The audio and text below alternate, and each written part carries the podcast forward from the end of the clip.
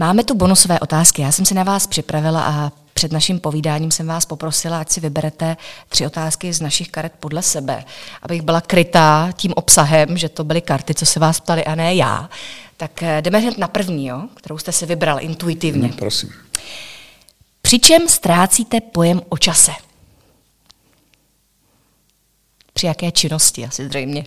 Tak eh, nebudu chodit daleko. Eh, dobrá diskuze s, s přáteli třeba i například i při dobrém pití nebo jídle, tak to utíká velice rychle a na Margo tady toho musím říct, že i tato debata mě takto utekla, že jsem překvapen, nevím sice, na jak dlouho to bylo plánováno, ale že to uteklo takhle poměrně, poměrně rychle, tak to takže mě těší. to bavilo.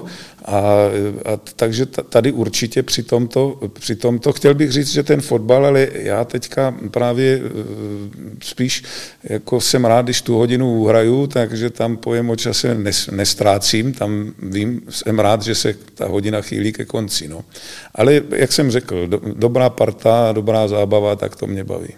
Tak druhá otázka, kterou jste si vy vylosoval, pane profesore, abych byla krytá, jakým člověkem byste chtěl ideálně být? to je záludná otázka, hodně obecná, tak jak se s ní popereme? To je hodně těžká otázka, zvlášť když člověk eh, jakoby v, v to, při odpovědi na tuto otázku vlastně by měl sám sebe zhodnotit. Hmm. A to teda je poměrně opravdu záludné. No vy už jste dost ideální, tak teď, teď zkuste odpovědět, jakým člověkem vy byste ideálně chtěl být. Tak chtěl bych být člověkem o trochu zdravějším, o trochu možná e, takovým jako s, ještě, ještě pevnějším a silnějším, e, jako co se týče právě možností využít současných nabídek Eh, řekněme tady těch různých požitků, co, co, co už nemůžu. To bych si rád dopsal, ale to mě asi nebude už souzeno.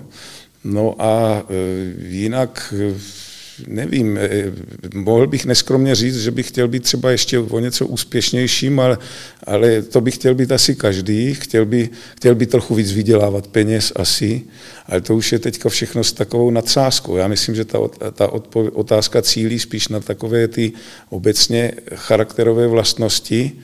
Já teda se snažím být poměrně přímý eh, v jednání i, i, i v chování vůči okolí, tak eh, já pevně věřím, že zase tak nemusím toho tolik měnit.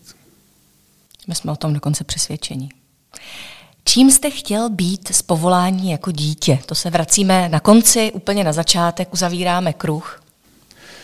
Já už jsem to v nějakých rozhovorech říkal, moc si teda eh, nepamatuju, kde se to vzalo, ale pravděpodobně někde v dětství. Já jsem, já jsem údajně chtěl být krmič dravé zvěře v zoo, pak jsem chtěl být jezdec Formule 1. Ale je mě to divné, tady toto, protože já se teďka těch velkých dravých zvířat poměrně bojím a k autu mám poměrně značný respekt a k rychlé jízdě. Takže, takže, takže to nevím, ale to se tak nějak traduje a e, potom už od, od, řekněme, od té konce základní školy určitě jsem chtěl být lékařem. Teď mi dovolte ještě jednu otázku, která je úplně poslední a nebyla v těch kartách, ale která mě zajímá. Eh, představte si, že by bylo v rámci neurochirurgie úplně všechno možné, třeba otevřít mozek a, a změnit třeba uh, náturu, pohled, uh, cokoliv uh, u toho člověka. Uh, jakou schopnost, takovouhle kouzelnou skoro, až byste chtěl mít? To je taková futuristická otázka, ale je úplně legitimní a relevantní. E, tak samozřejmě nabízí se transplantace mozku.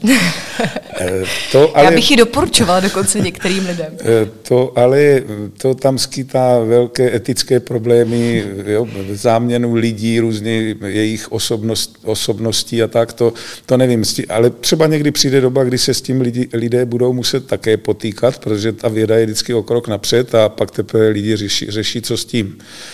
Ale eh, co si myslím, že by opravdu stálo za to, a třeba už to není tak hudba tak vzdálené budoucnosti, je, je obnova smyslu. Obnova smyslového vnímání. To znamená hlavně zrak a sluch. Čich je snad také docela důležitý, ale rozhodně teda si, rozhodně je to něco dalšího až, ale konkrétně pokroky v oblasti třeba zrakových protéz a sluchových různých endoprotéz, to už se děje, konkrétně u těch sluchových implantátů, takže tam si myslím, že to bude velký přelom a převrat a, a to si myslím, že je dokonce jako, umíme si to dnes i tak trošku Eh, patofyziologicky představit, jak by třeba taková taková, takový umělý oko mohlo fungovat. Samozřejmě je to ještě běh na dlouhou, dlouhou trať, ale e, rozhodně to bude předcházet té transplantaci mozku, tady tyhle ty možnosti. Pane profesore, já vám moc děkuji za celé povídání. Popřeju vám i celé rodině smrčků u té jedličky krásné, hlavně pohodové a klidné Vánoce. Děkuji eh, za pozvání a děkuji posluchačům, jestli to vydrželi až do této chvíle. Já si myslím, že určitě, protože to bylo moc zajímavé. Eh, mým hostem osmé epizody podcastu Na předpis byl profesor Martin Smrčka.